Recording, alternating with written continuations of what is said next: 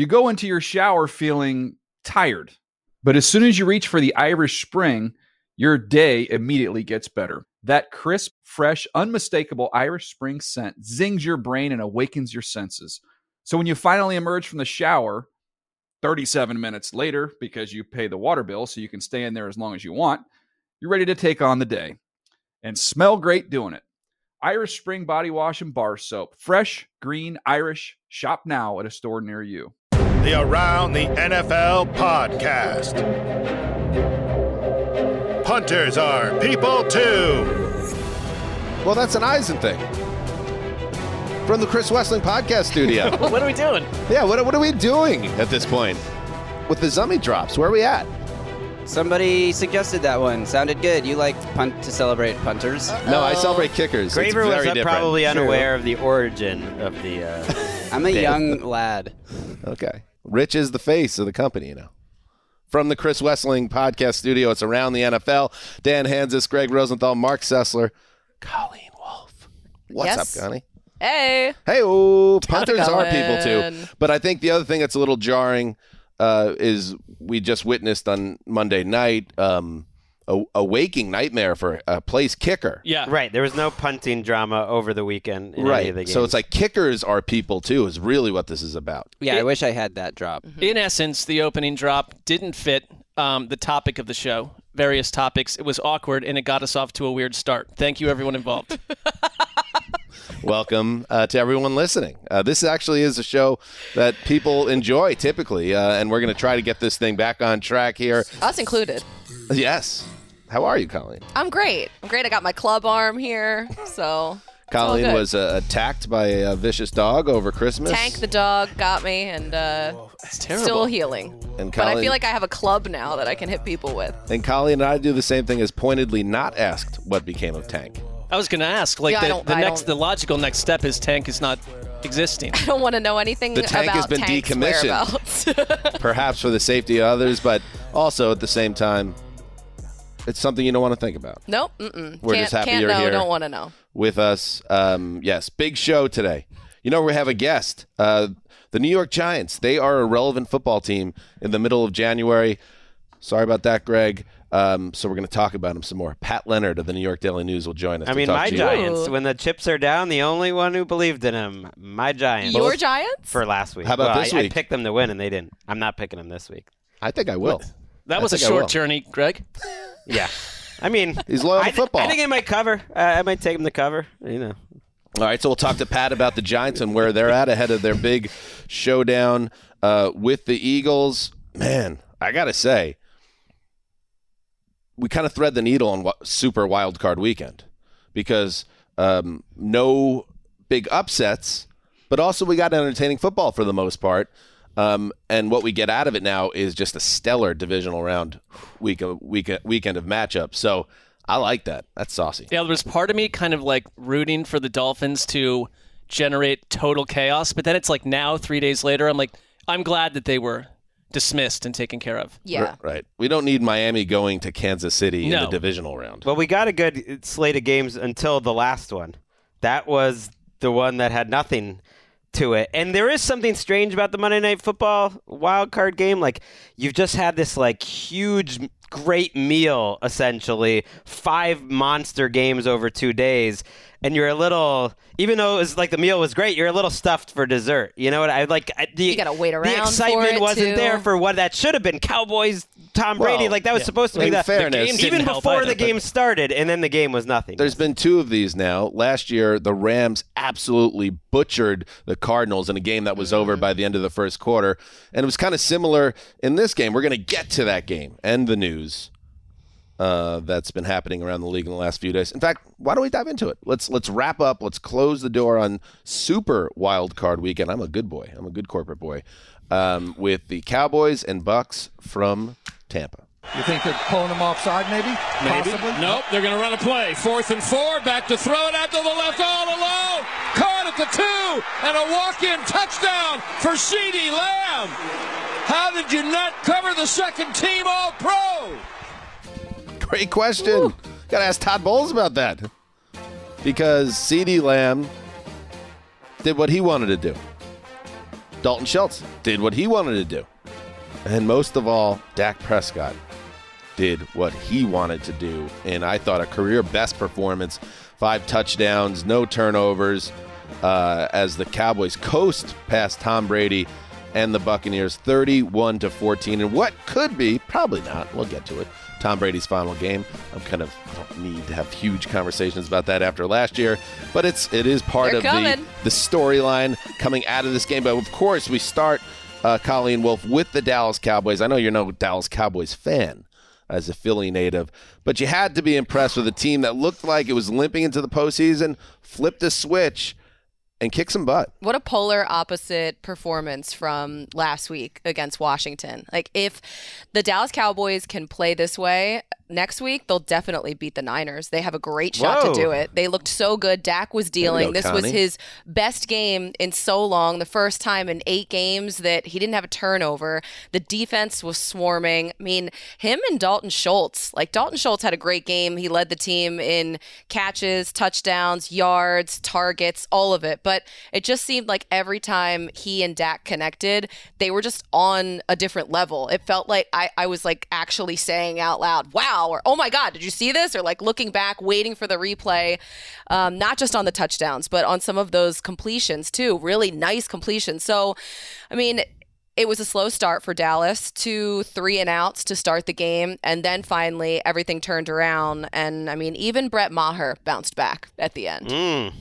Yeah, that's right. That 4th down touchdown we just heard was partly, maybe largely, because Maher had missed those 4 extra points and they didn't want to send him out there for a field goal. He started jogging on the field, and then Zaddy was like, no. We're going to have to ask Dak to bail us out here. And were you surprised that they waited so long to just go for 2 or to go for it instead of continually sending him out there to miss kicks? Like, I was trying to decide, if you're the head coach, when you're up that big, do you just keep sending him out there to break it? Like, I think it would have been different if it was a tie game. I agree with that. I agree with that. It was tough, and I think he's thinking about next week. This is a guy who's played great all season, Brett Maher, and when you're up that much, you can afford to be like, well, it's 1 point. We'll see. Like, we shouldn't be as surprised how one-sided this was. I had the Cowboys winning because, like, they were a team that over the course of the season scored 20 more touchdowns than their opponent, whereas the Buccaneers were like scored 10 less touchdowns than their opponent. The Buccaneers were a bad team all year, but I was on the fence of who's going to win this game. I think most people were, and you see Dak at his best, and it's just like, I said this a while ago, he reminds me of Tom Brady more than any of the young generation quarterbacks, although Dak Prescott at this point is the oldest quarterback left in the playoffs by a few years. Patrick Mahomes is next. It is crazy. Wow. Because he's going to win before the snap, and he's going to adjust to what you're doing before the snap if he gets a little confused early in the game like he was. Like, he's going to figure it out. He's just smarter than most quarterbacks in terms of being able to make decisions and decide what's going to happen. And like Tom Brady, if you give him time, like, he's just going to carve you up. And the Bucs never had a pass rush this year. They didn't have an offensive line in this game, so both of their lines were just pathetic. And Dak Prescott was out there, like, cooking pizzas back there on one of those, like, you do a play action on 3rd down with all these fakes in the red zone where you don't expect to, like, have that much time, and he's just chilling back there for, I think that was his 3rd touchdown. It's like, if you gave Dak that amount of time, he will kill you every time. He's that good. Yeah, and I think, like, the experience of the Dallas Cowboys, the experience of Dak Prescott and how they're dealt with by us, by everyone, like, had this happened in week 1, we wouldn't be going back to that week 1 game saying, remember that Dak Prescott's best game of all time. It happened at the most critical mass moment it could for Dallas. And where would we be had he had those 2 3-and-outs, the way the game started, had that continued? If he had had his week 1 performance against the Bucs where he was terrible. Well, also got injured, so that's a different narrative. But I just the way that the Cowboys worked the way out of that after last week's implosion, which they were heavily criticized for rightly, I think that Dak Prescott goes into San Francisco, and so does the whole team, with a completely different mindset and so much pressure off their shoulders compared to the way they went into this game. I think it was just like, will Dallas implode? Will Mike McCarthy be blamed? Because Mike McCarthy's been blamed for everything other than stuff for Dak. And I just think that for Dallas to go in and absolutely destroy Tampa Bay and to leave Tampa Bay with so many questions. And I know Tom Brady, we know who he is. He's the best of all time. He looked awful last night. That was he was his worst graded PFF performance all season. It looked that way. He looks like someone who doesn't want to get hit. He had 31 incompletions. And for me, it's like, where does he go next? It's like, it has to be a perfect situation for Tom Brady because he doesn't raise all the players around him the way he did in previous seasons. Yes, I think his interception, which, again, this speaks to Tom Brady's greatness. It was his first red zone interception since he's been on the Bucs, and this was the last game of his third season. But yeah, he seems much more vulnerable these days, and I think he's one of those guys, and I think it's going to affect his decision. I think he's coming back, and we'll play some sound from Brady in a moment. But I think he could still play, but he's at the stage now where I think he really does need that great setup around him for things to work. He can't, like Mark said, lift things. And I thought the game kind of turned in early in the game after they were going back and forth, three and outs. Tampa Bay has the ball after Dallas gets their first touchdown. Maher misses his first PAT, and they go down the field, 14 plays, 70 yards, and Brady throws a terrible interception. And I don't know, it kind of looked like maybe he was trying to throw it out of bounds, but I don't know. Whatever it was one of his worst passes you'll see. Cowboys take over. They go 15 plays, 80 yards, and, you know, after a miserable goal line attempt by Zeke Elliott, who I agree, by the way, Greg, looks cooked right now. Fourth down at the 1 yard line in a 6-0 game that feels like it can go either way. Great naked bootleg call. Dak waltzes into the end zone. And from that point, even after another Maher missed PAT, they had this game under control. So I'm totally with you on that too, Mark. Like, this flips the whole script for Dallas. They now get to go to San Francisco. Last year, San Francisco came to them in the playoffs, and they were expected to win. Now they're not expected to win, and they have some confidence. I think they're going to be a tough out, especially if Dak feeds off this game. I don't like it. No, I don't like it at all. Well, at least you're not getting them. Dallas making me real nervous. I know. So for me, best case scenario. Now I gave you the unbiased Cowboys take at the beginning. You tried your best, yes. Now for the Eagles to beat the Giants and then to beat the Cowboys. Ooh, that would be fun. To make the Super Bowl and then, you know, beat Doug Peterson and the Jags. Like, we'll preview, like, who you definitely need to get revenge on. I don't know this why, out. Yeah. Do you know you have an active sandwich prop that the Eagles will not win a playoff game? I don't know what was going on with you in August, but that was the thing. That's such Connie as an Eagles fan, though. Like, I know. One of the most pessimistic fans I've ever met. Like, you're covered either way. Anymore. You could either get like a burrito from Tacos Por Favor or the Eagles. I do like that. I love burritos. I don't. That's a sound drop. This doesn't change my feeling. Please. That translates to tacos, the Cowboys. Please, like, it doesn't change my feeling about the Cowboys moving forward because I knew they were. Or I thought they were one of the six teams or so that could win the Super Bowl this year, and they can they played like a top five offense and defense very often this year.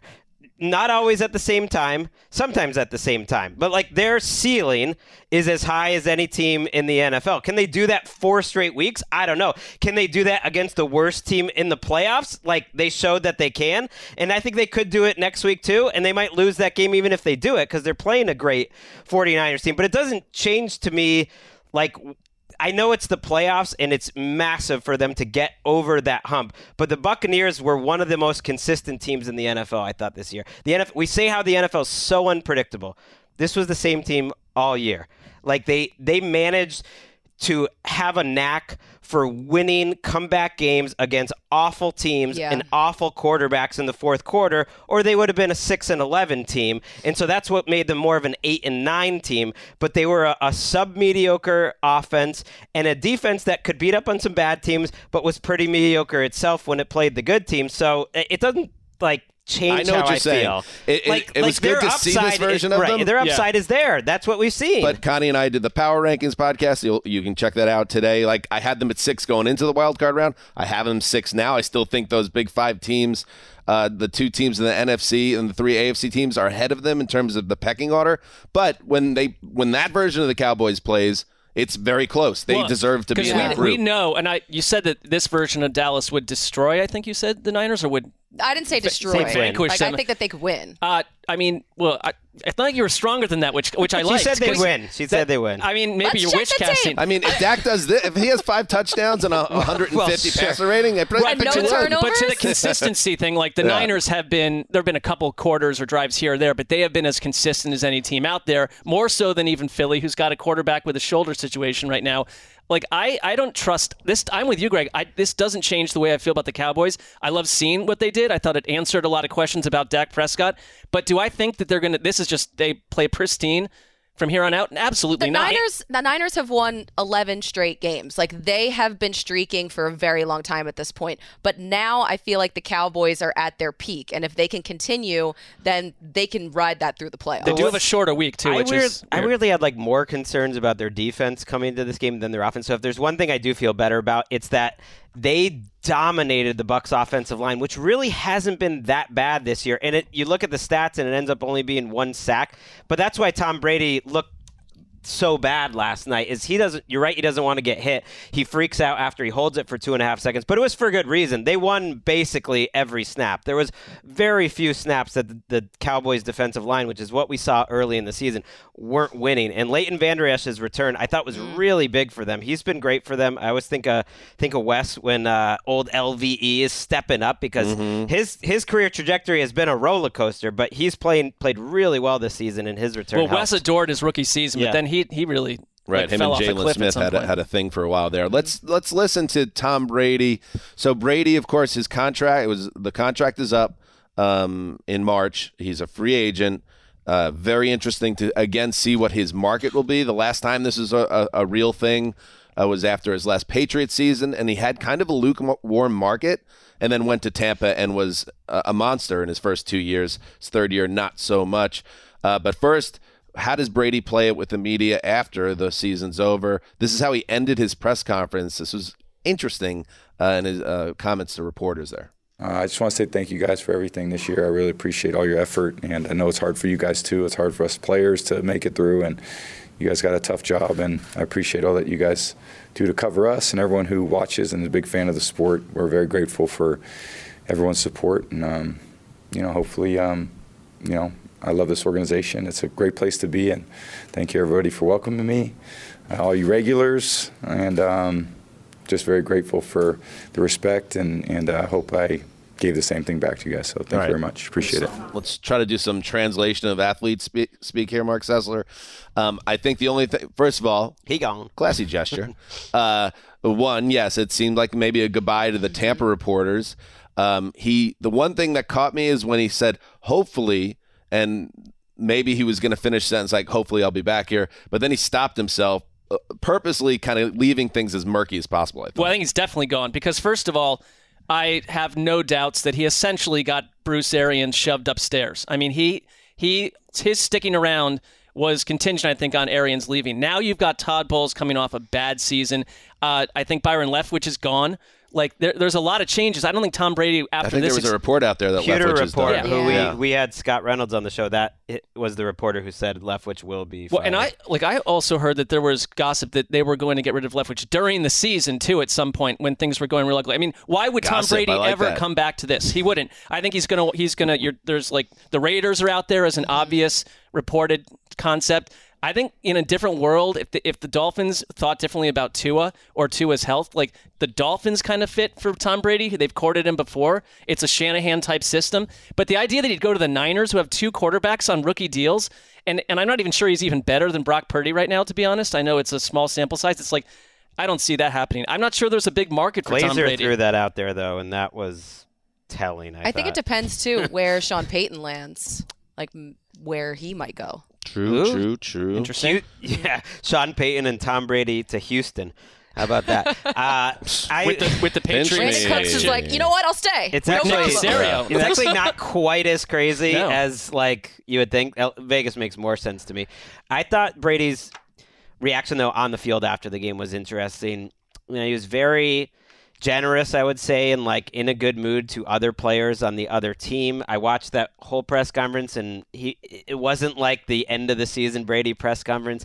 He maybe seemed a little relieved. There was a comment from Troy Aikman and Joe Buck, who said the people inside the Bucs said over the last 3 weeks, he's kind of been back to being the real Brady, like the cloud and the stuff about that's off the field that even more than you guys don't know about has sort of lifted lately. And I'm not exactly sure what all that's about, but it almost seemed like he was like, okay, this is done here. Yeah. And maybe it's not rough the end of the world. I've been through some rough times, but let's move on. And we don't have to try to dig too deep into like behind the scenes of his life, but he did go through a divorce and now he is untethered from that standpoint.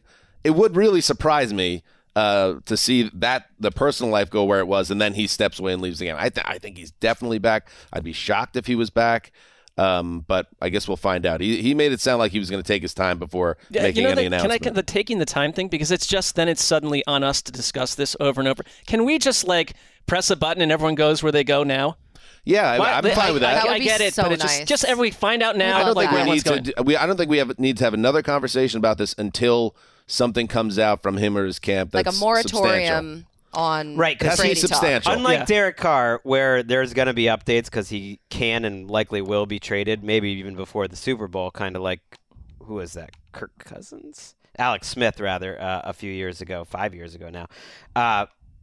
There's nothing to update with Brady. He's a free agent, and he can't be franchise tagged. Okay, so can I say, attempt to stir excitement in me about where Derek Carr goes. I don't care. All right. What? Like it's like fill in the blank, average mezzanine level quarterback going to new team. I love your mezzanine level. Right, you might be talking about him every single show when he's the New York Jets quarterback for the next 3 years. I'm kind of hoping not for Dan that happens too, because I don't think it's the solution everyone makes it out to be. But I think he would be good for the Jets, but I don't know why we're talking about Derek Carr right now. We're talking about Tom Brady, and we'll hit the break by talking about Dak Prescott, who ended the night at a 0.79 EPA per dropback. That is expected points added per play. That would be good for the 11th best playoff game since 2000. Wow. That makes sense. I mean, that was about as close to a perfect game as you could get. That was from Benjamin Solak via RBS. Do you feel like some nerd had to go back and do the expected like EPOA business? Are you calling Ben a nerd? EPA. Well, no, but EPA. Why because coming after the EPA community? I'm not at all, except that they weren't doing that in year 2000. So someone had to go back and grade every single game back through history. No, those are just EPA is just numbers, so you can just run the numbers. I think True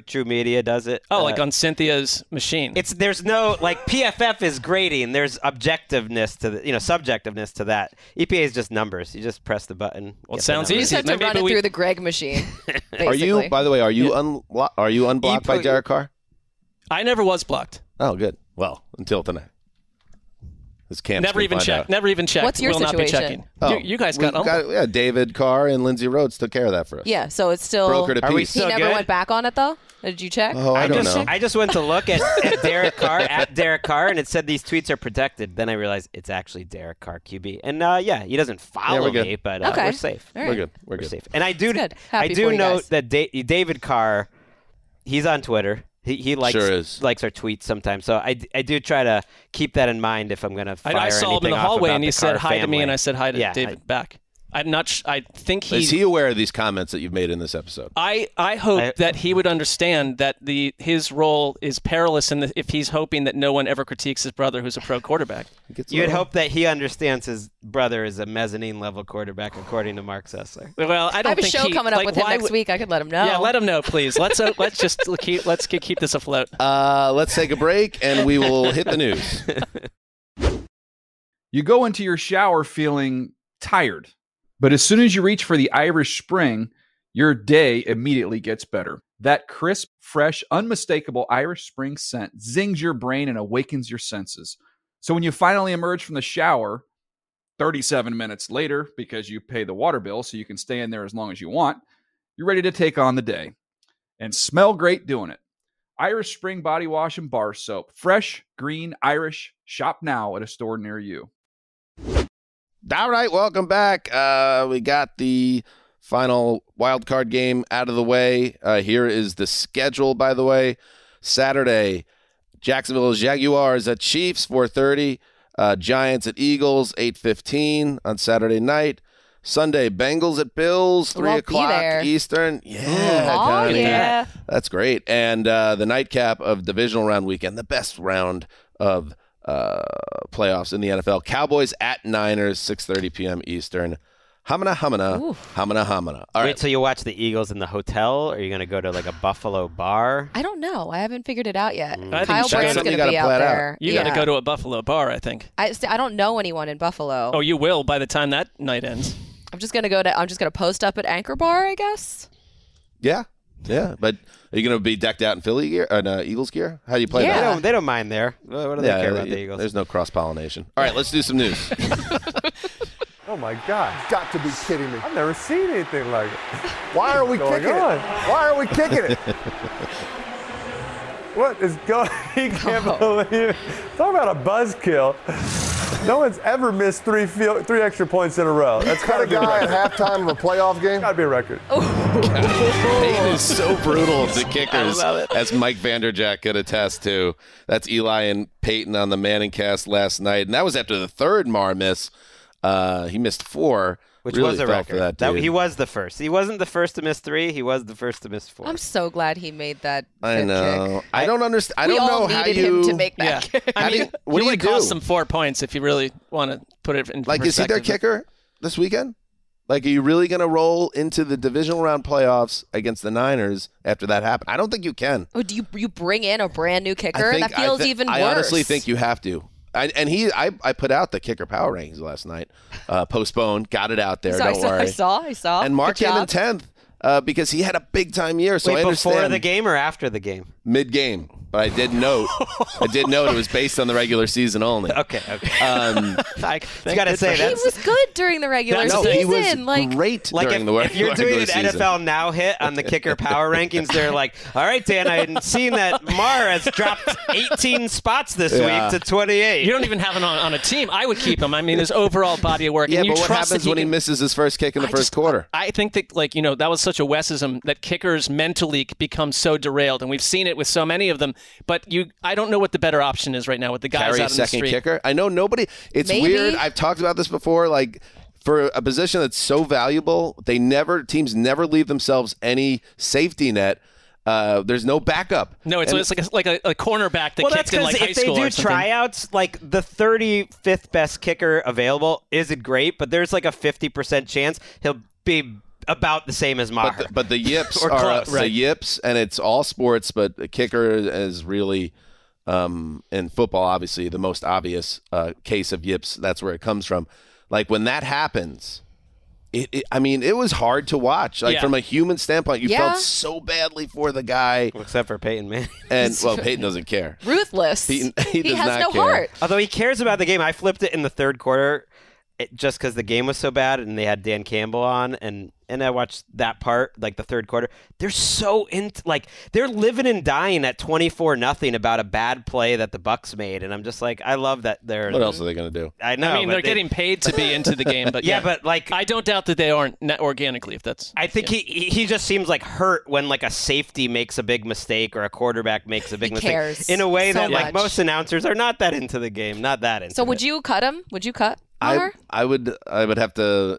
I mean, they know him as well. I would think you would have to take a look at him in practice and see what happens. But either way, you could keep him on the team, put him on the inactive list, and sign another kicker. It's a shame that you can't bring in a kicker day of without letting him know that this has been done behind the scenes. It's a huge roll of the dice.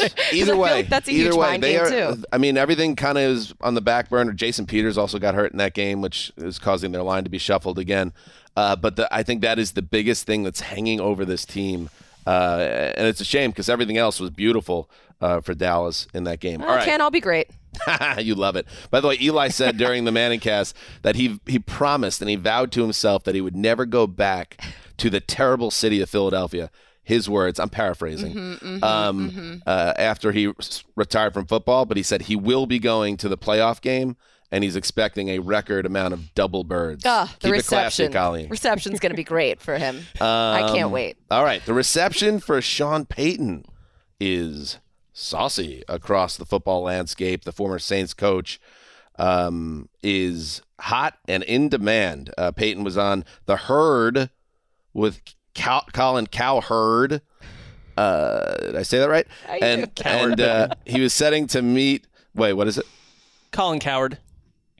Like Cowherd? I don't think he would even produce it. But they put you on that path by calling it the herd. They do. They absolutely do. But it's Colin Cowherd basically. You want to do a take two?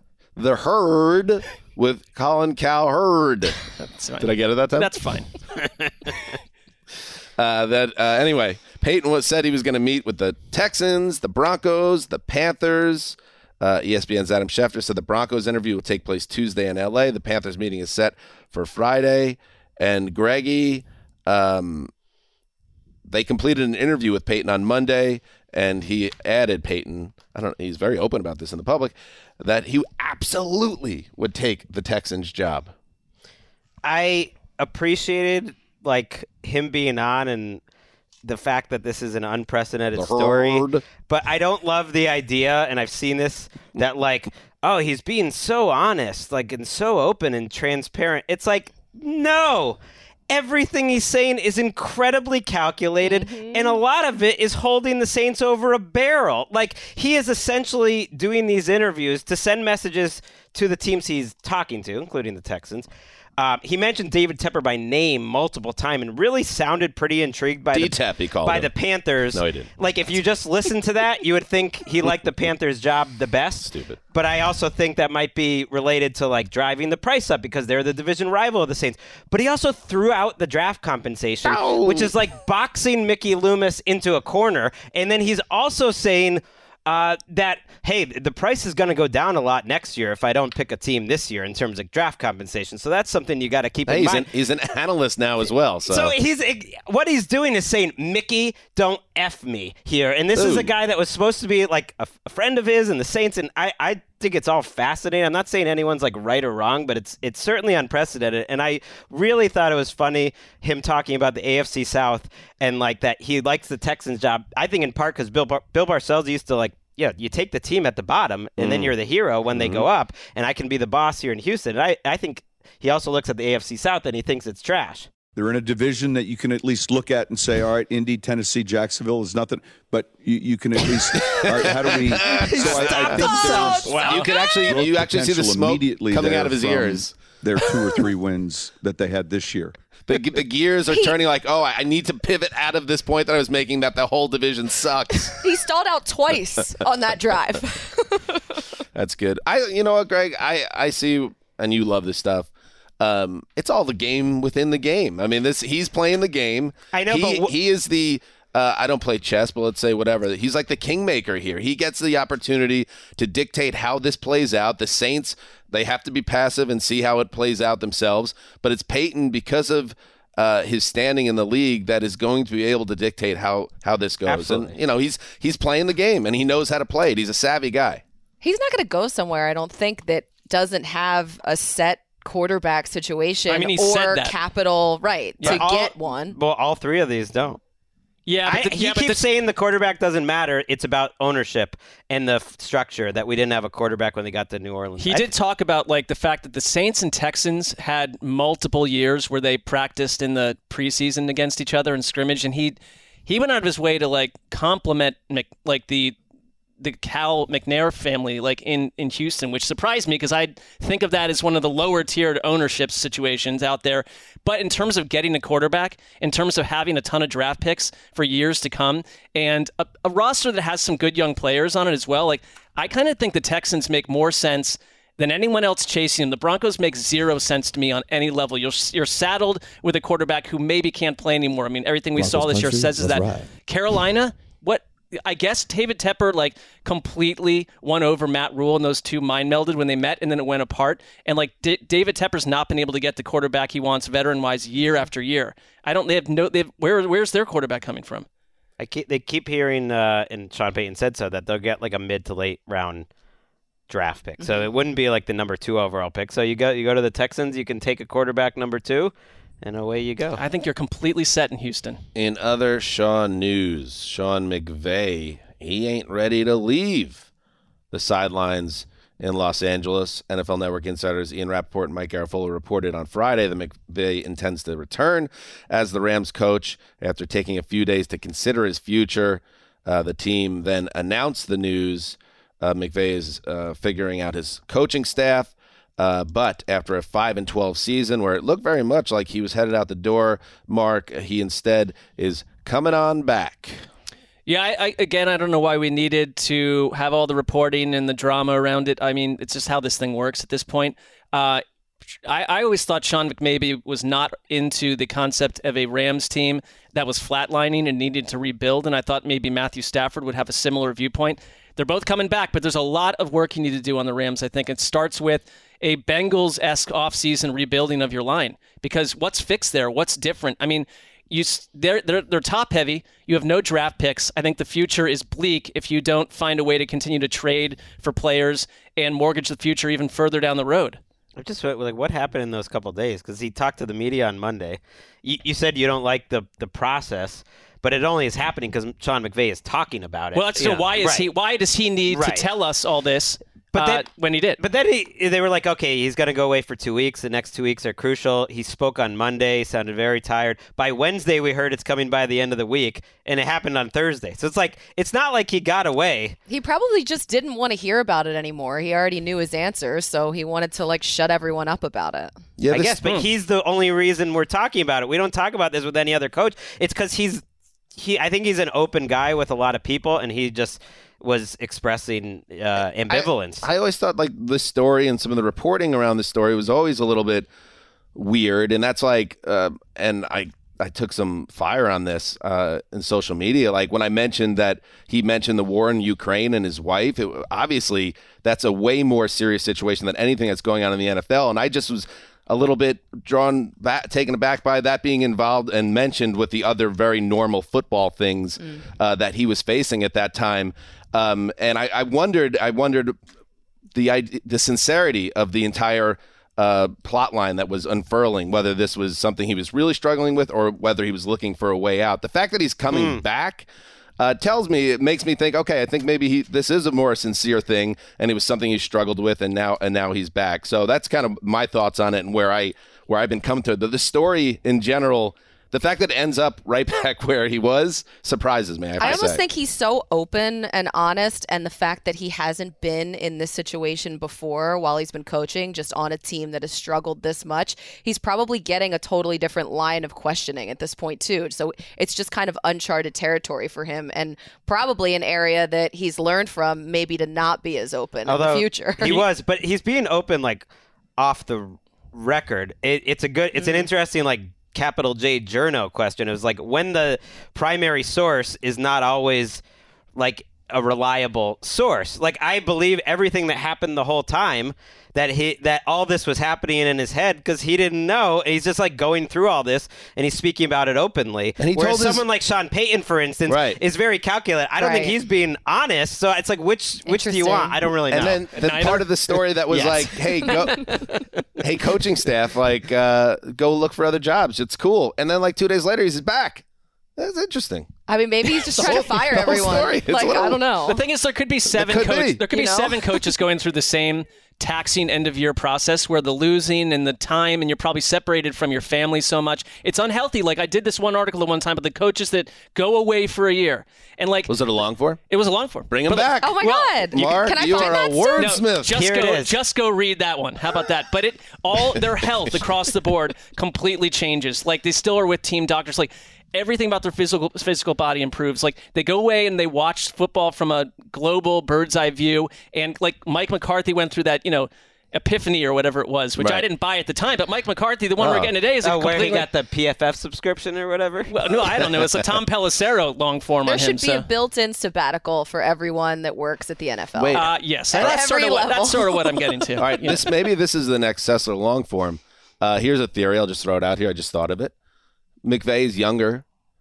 He's in Colleen's age bracket, firmly in the millennial category. Right. I will take it. Maybe the millennials, that's part of like You're more open about your feelings. You're a little more out there than Bill Parcells was 30 years ago, where you don't share anything about your inner thought process. You just, you know, disappear from one job, reappear a couple of years later.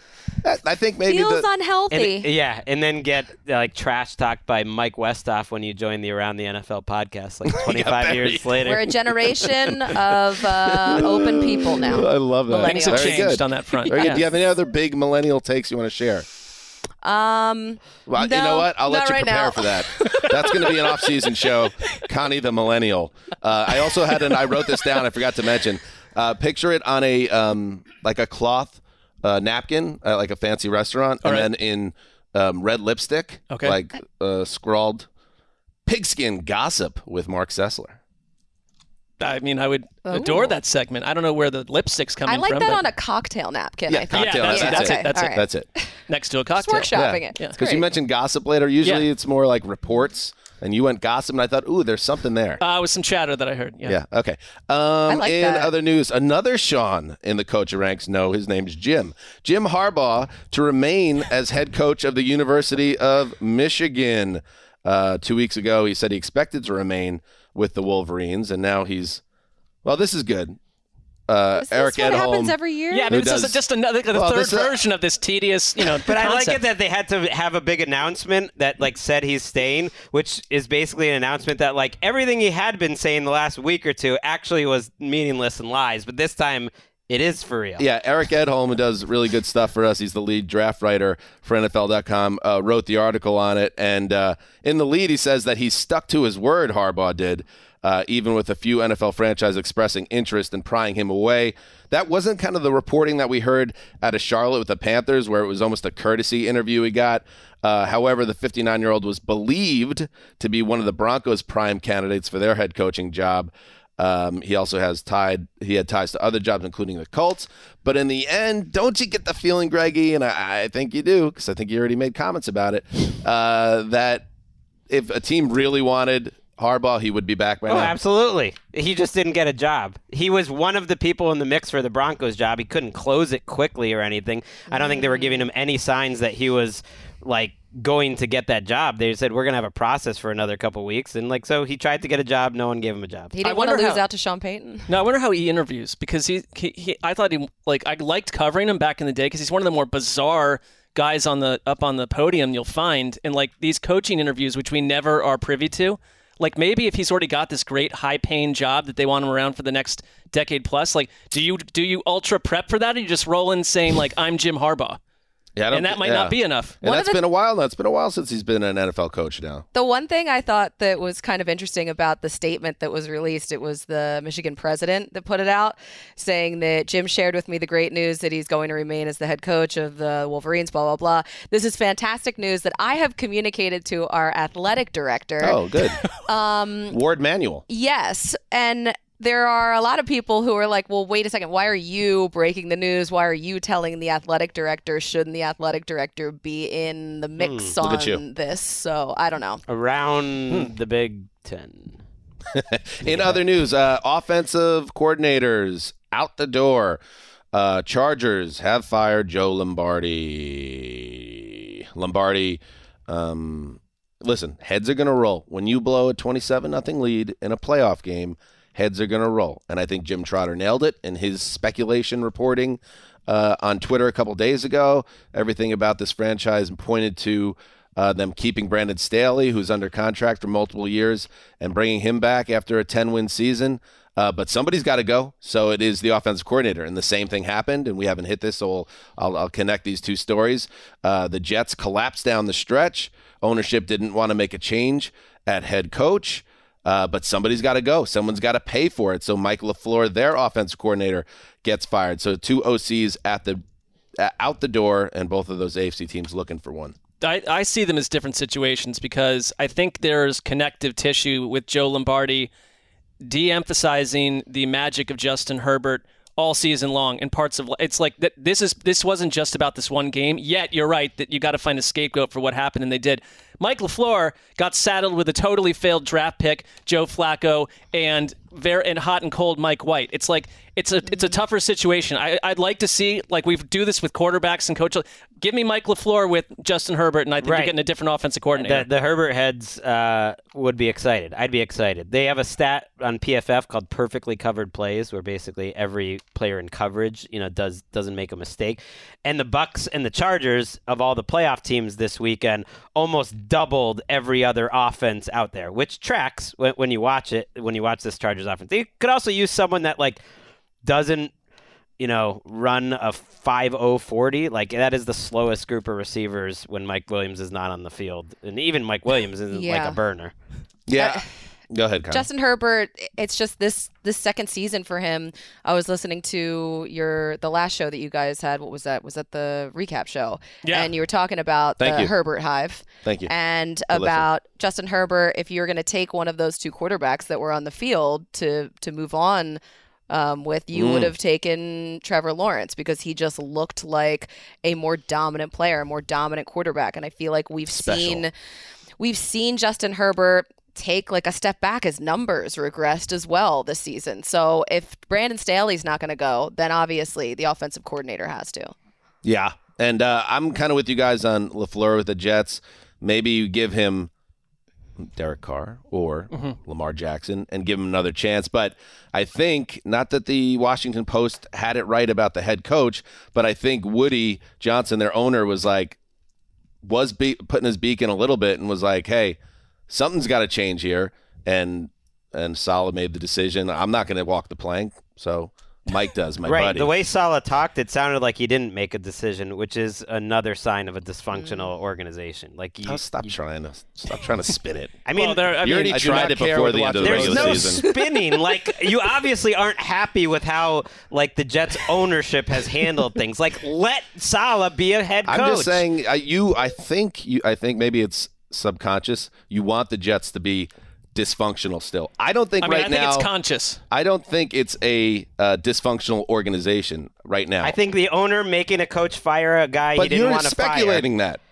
Based on Saleh's comments because and having it to be watched true. The league. And just like you wanted him to fire the head coach. Yeah, but do you think that... And the people covering the Jets are all saying the exact same thing.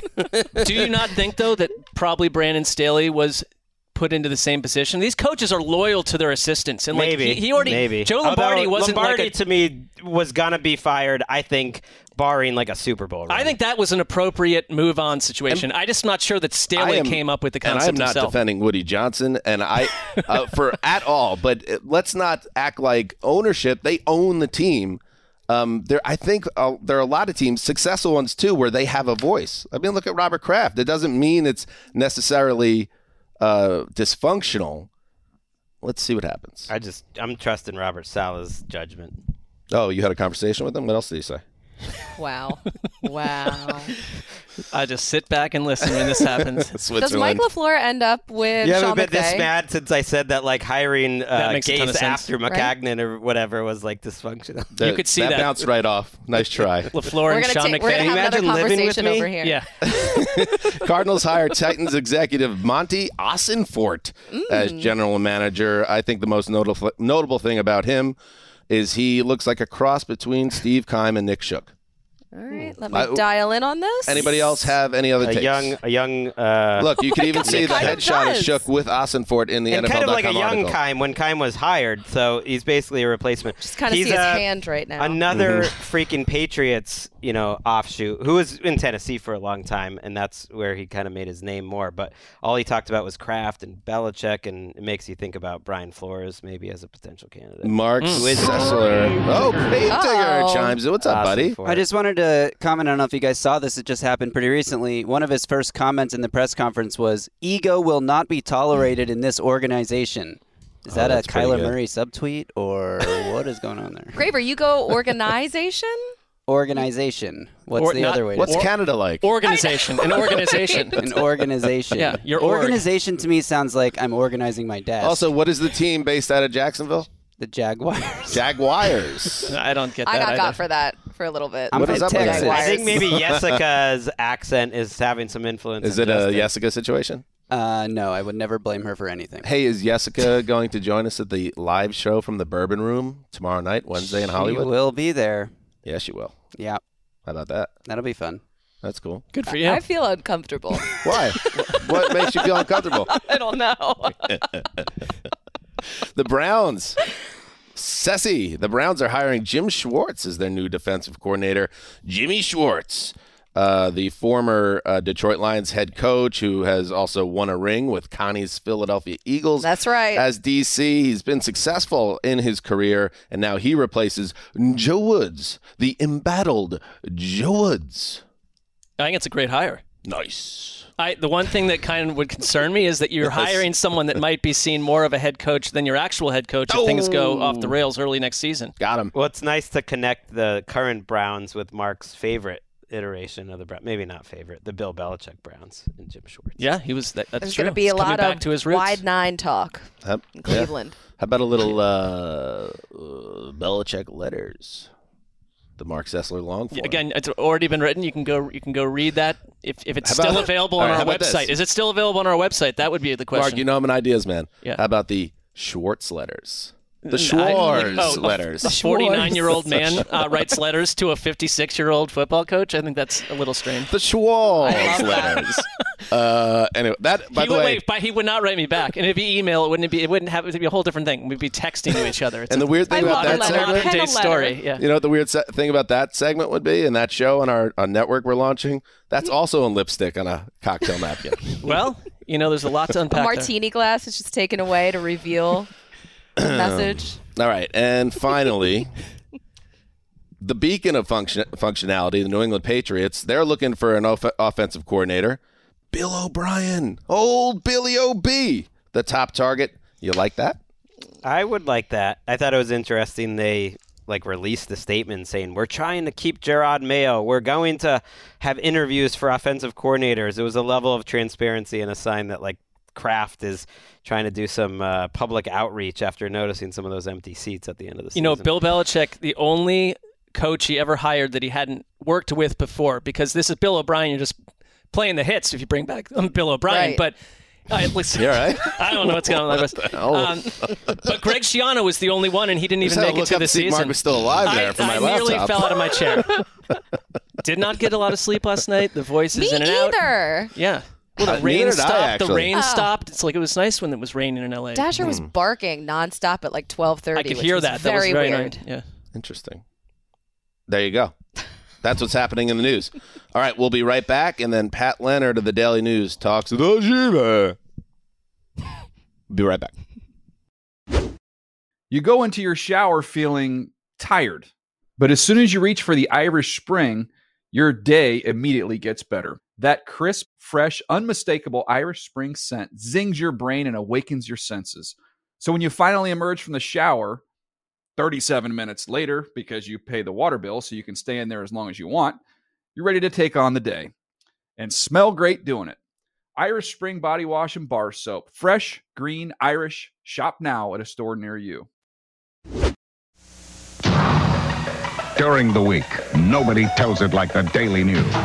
Hard driving, fast-paced, provocative, up-to-date, the news you need. But Sunday, it's City Lights, TV Week, 2 magazines, comics and coupons, gossip and sports. What you need, what you want, the Daily News.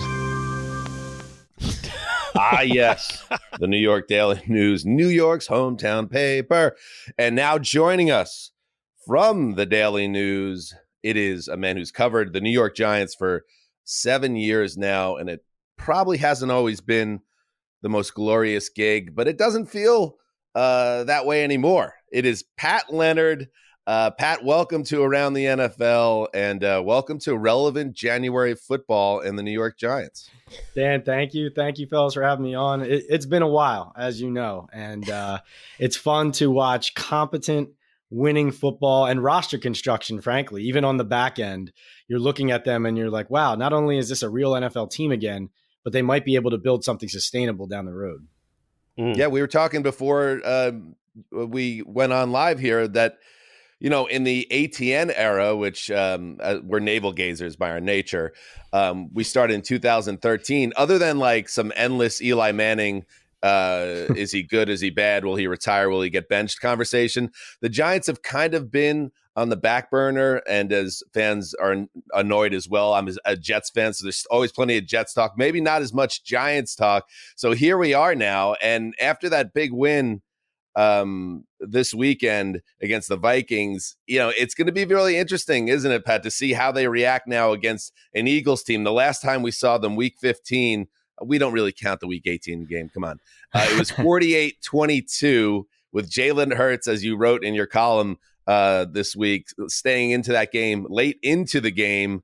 Did that rub the Giants the wrong way, the way the Eagles handled that game at MetLife? Yeah, they noticed it. They hate the Eagles. And I know that rivalries are a well-known thing when we talk about the NFL and division matchups, but this one's nasty. And the Eagles have gotten the better of the Giants in every which way. Like when the Giants beat the Eagles finally, like they've lost 11 of the last 13 in this series. They haven't won at Lincoln Financial Field since 2013, I think. 5 field goals from Josh Brown that day, by the way. Whoa. And yeah, exactly. And when they beat them with Joe Judge as head coach, I mean, the amount of not vitriol, but emotion behind the scenes, just finally getting the Eagles back. But it obviously hasn't been enough. The Eagles have won a Super Bowl more recently than the Giants, even though they have 4. And they have just owned this head-to-head series.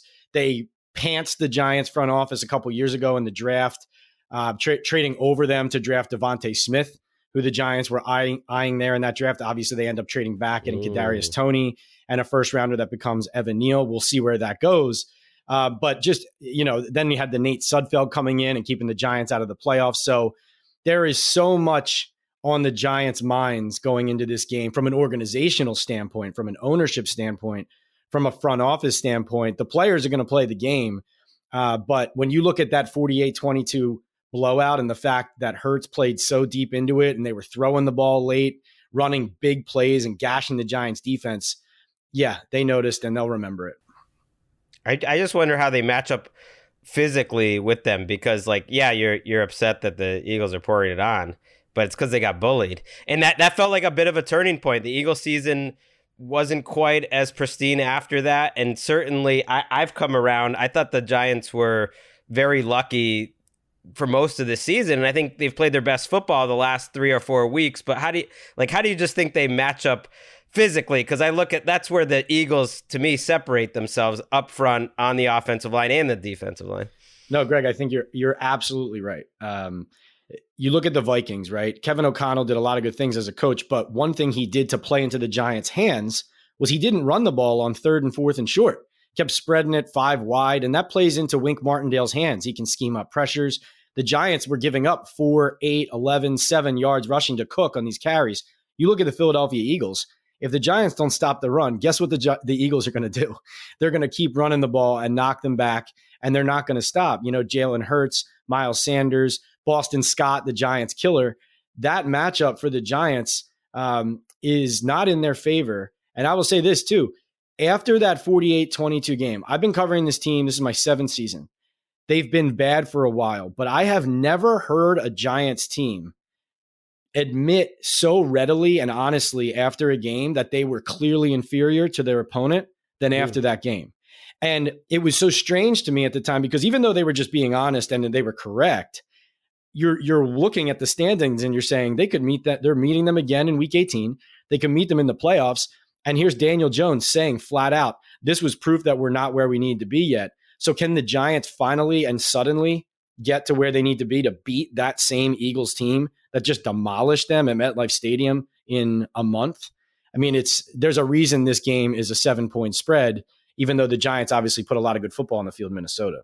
You know, like Dan and I grew up right around Giants country, watching the Giants. And I mean, we go back to like the Bill Parcells days where Giants-Eagles was a legitimate rivalry. And you know how it is when a team stinks up the joint for a decade plus. These rivalries, you can call them that, but they melt away. And I would just ask this because I think this is such a huge moment for Danny Dimes. Like, if he, like what we saw in the last game and where he's, the way he's developed, if he were ever to go and outduel Jalen Hurts and the Eagles, suddenly everything we think about him and everything that we think and thought about the Giants completely transforms. And I just wonder, is like, has this Daniel Jones, do you think in the last couple seasons been there all along? It's just that Brian Daboll came in and, you know, I don't know what a quarterback whisperer really is. We throw that term around, but is this a Brian Daboll effect, or is Daniel Jones finally surrounded by healthy players? He himself is healthy, but I see a different player in the last couple months than in years past, a completely transformed quarterback. Yeah, well said. I do think it's both. I think the coaching is the biggest change.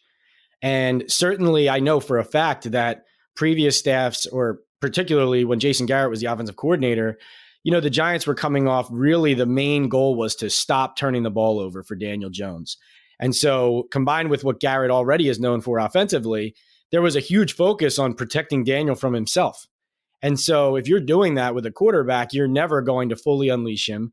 And also, whether you're doing it overtly or not, it's going to seep in that you don't have full confidence in his decision-making and his ability to push the ball down the field. So I think chicken and the egg there with some of those things, but it kind of breeded a lot of, you know, even if he was not turning the ball over in games, they were low scoring and there was a low margin for error. I will say this, Daboll and Mike Kafka and Joe Schoen, when they came in, they didn't profess a ton of confidence in Daniel Jones coming in. And so even from the inside, they put pressure, I felt, on him to kind of show them. And at the start of the year, if you look at tape of their first couple games and tape of their recent games, this has been an evolution of him earning their trust. And so the other side of it is, Daniel's dual threat skills have been there. We know that he can run, but as he made the plays and protected the ball while making them early in the year in targeted spots, Daboll and Kafka slowly pushed a little bit more onto his plate, to the point where you're watching games like that Colts blowout, where Daniel's running ability is the center point of the offense, or in Minnesota where it's his running and it's his arm. And let's just face it, guys, forever now, especially since they drafted Barkley, they have been a team that we need to run the ball with Saquon and supplement it with Daniel. But you watch these last two games Jones has played against the Colts and the Vikings, and this is now a quarterback-centric offense that has Saquon Barkley. And that's something I'll be writing about this week and talking to Brian Daboll about, is to be the maximum best offense you can in the NFL, your quarterback has to be your best player. And I think what we've seen recently is the coaching has brought out the best in what was already there with Jones, to the point where he is now that.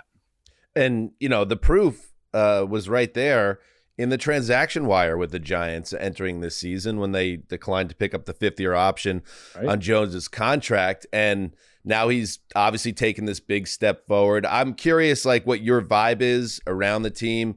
Like, how much in your mind is riding on what occurs on Saturday night or perhaps beyond for Daniel Jones? Or do you think this is a situation now where this team is going to roll forward and give him a contract and make him their guy going forward? Do you think he's already now shown enough where they're locked in on Jones for as a long-term answer there? I do. I think, I mean, he definitely, even, let's say, a month or two prior, already had earned that he was going to be their quarterback next year. But of course, that could have meant franchise tag, transition tag, and even entering the playoffs. I think it was still trending towards, and it still could be a situation where they start with a tag on Jones to protect the asset, and then they go from there based on how the negotiations go, while probably trying to sign Barkley to a sensible multi-year deal. But I thought that game in Minnesota was a flashpoint. And I'll just tell you this. I mean, you guys know this, but Joe Schoen, he comes in and he's got a much more unemotional vantage point and removed sense of evaluation for a guy like Daniel Jones compared to Dave Gettleman, who was here before and drafted him and this and that. So if it were just Schoen making the decision, it might be still more calculated, cut and dry. Giants ownership was already in love with Daniel. I mean, the way that they were pounding their chests and shouting from the rooftops after this Vikings game about Daniel, about their organization being turned around, even if you removed all physical checkbooks from the offices of Steve Tisch and John Mara, I think they'd find some way to wire the money to Jones's agents and get it done. I'm working right now on what the deal will look like. because going into the Vikings game, I talked to some smart people around the league who are very plugged into this, not only Jones's conversations, but also quarterback market and value. And they felt that if a long-term deal happened, it might look something like a 3-year, $100 million deal with anywhere from 60 to 75 million guaranteed. So that would be like 33 and a half a year, but that's still below like the 35 million of Kirk Cousins.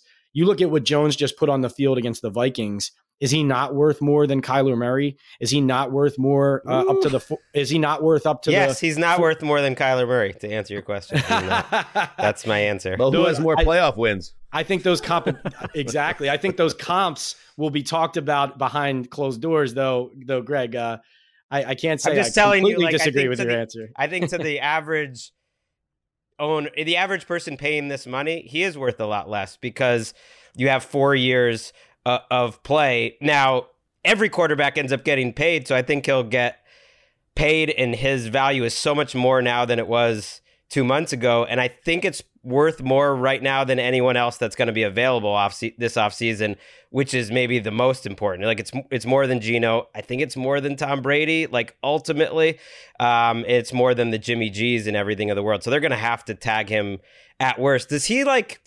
Does Daniel Jones give you anything kind of behind the scenes? Because he just seems like he doesn't want to give, like, the media or anyone anything.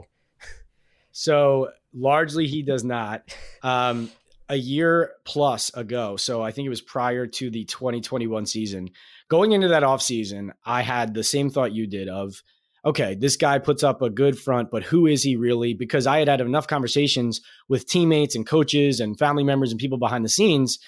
You know, you're not seeing the real Daniel. There's so much more to him. And I'm saying, well, prove it. And I wanted to go to one of his workouts down in North Carolina and just spend a day with him and try to get behind the curtain. He suggested, why don't we go to dinner when I come back? I said, fine. And we sat down in Hoboken for a few hours at a steakhouse.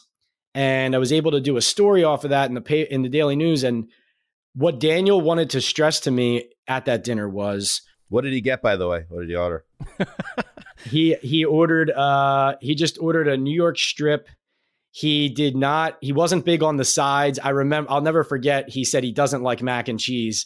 That always stuck with me. I'm thinking everybody likes mac and cheese. What are you talking about? Give that guy a contract. Wait a minute. I've also only eaten mac and cheese once in my life. So Daniel Jones and I have something. There's a link between us. Wow. You're vegetarian. Yeah. He didn't drink. I ordered a drink. He didn't, so it kind of put me on the defensive a little bit.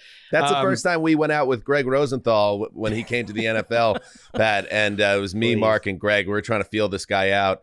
And he didn't get a drink either. And it put us on our heels. We didn't know what to think of either. So. Ever since. Exactly. You kind of blink a couple times. No, so his message to me, though, that night was, I got to know him a little bit better. He likes basketball, values his close friends and family.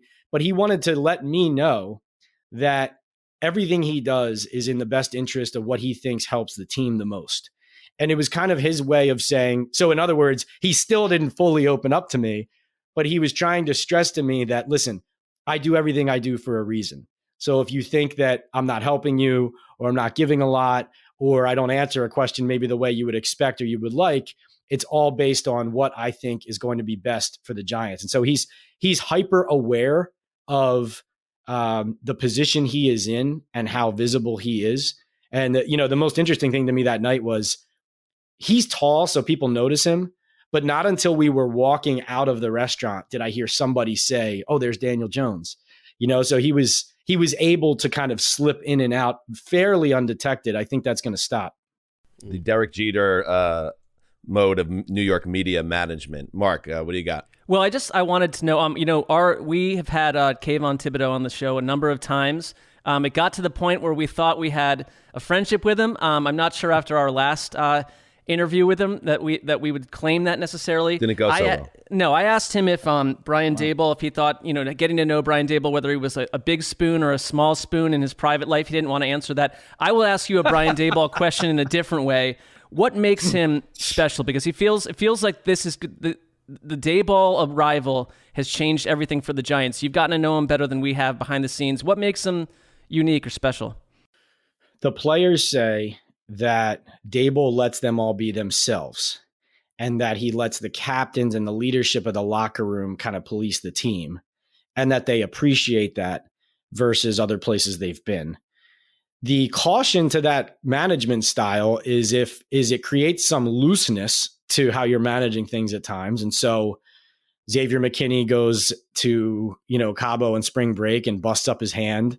Things like that maybe don't happen if the ship is tighter and you're kind of looking over guys' shoulders more. But in the long run, when you've been in an environment where guys have the weight of the world on their shoulders and all the conversation is about how the offensive line stinks and the quarterback's on his way out and all this stuff, they really have felt that Daboll's been a breath of fresh air. He gives a lot of people a voice. He's collaborative. Like, one thing that happened at the end of the Judge Gettleman regime was, they did not see eye to eye, and Judge ended up trying to take everything on himself. He basically stopped delegating. And so that was something that was obviously a byproduct of poor decisions made all the way up to that. But what's happening now is, now that Shane and Daboll talk to each other and are friends and came from Buffalo together, there's a lot of, alignment, I guess is the right word. And frankly, you asked me about Daboll, but this is operating a little bit like a baseball team where, Joe Schoen is Theo Epstein and he's sitting with Brian Daboll on Friday and Saturday making the game day lineup. And so Daboll is inclusive in that regard. And Shane deserves credit also for kind of how the coaching staff is deploying the team on game day. Interesting. All right. So there you go. Pat Leonard, New York Daily News. Check him out. He also has a podcast, Talkin' Ball with Pat Leonard. Look that up wherever you get podcasts. Talkin' Ball. Loved it. And one last thought. I mean, you mentioned that Daniel Jones had a flashpoint moment against the Vikings, and I didn't know if you were aware of the Around the NFL Flashpoint series, which really has taken off this year. So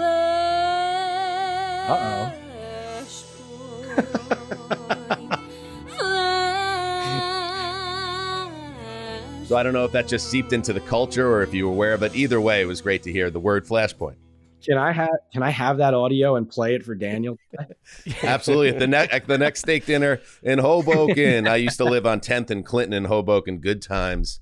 24-year-old Zeus. All right, Pat, thank you very much, buddy. Appreciate you coming on the show. Thanks, Pat. Your guys' show is awesome. Thank you so much for having me on. Thanks, dude. Thank you. There he goes, Pat Leonard. All right, put him on the list, Gravedigger, the database of the guys we like and the gals we like. And the list of the damned. Yeah, we found our Giants guy. Got a good Giants guy. Love Pat. Pat's great. It was a lot of fun. Yeah. Talking Germans. What? Wow. I don't know. Yes. Was that the Germans? Or... Again, do not even try to get in the door at the Bourbon Room in Hollywood Wednesday night, where we're going to be there. And maybe Colleen, too. Yeah. No, wink, I think we said that on nudge, one of nudge. The pods. And we know Jessica will be there as well. We did say it? Yeah. We teased it? I'll be there. Good. Yeah. So make sure you're there if you got tickets, and flood the secondary market and see if there is one. Your daughter doesn't need braces. No. She just should have braces. Yeah. And I think that's an important distinction. You need to be able to tier children's needs along with your own needs. And I think your need comes first here without any conflict. You only get one life on this blue marble. It's like, why does everyone's teeth have to be so straight? Let's bring back crooked teeth. That's it. Right, like the olden days. Yeah, let's be imperfect. All right, that's it. Dan Hansis signing off for Quiet Storm, the old boss, Connie Fox, the tiny box, the Gravedigger, who will also be in Hollywood. It's your chance to meet Justin Graver. Oh, my God. Heed the call.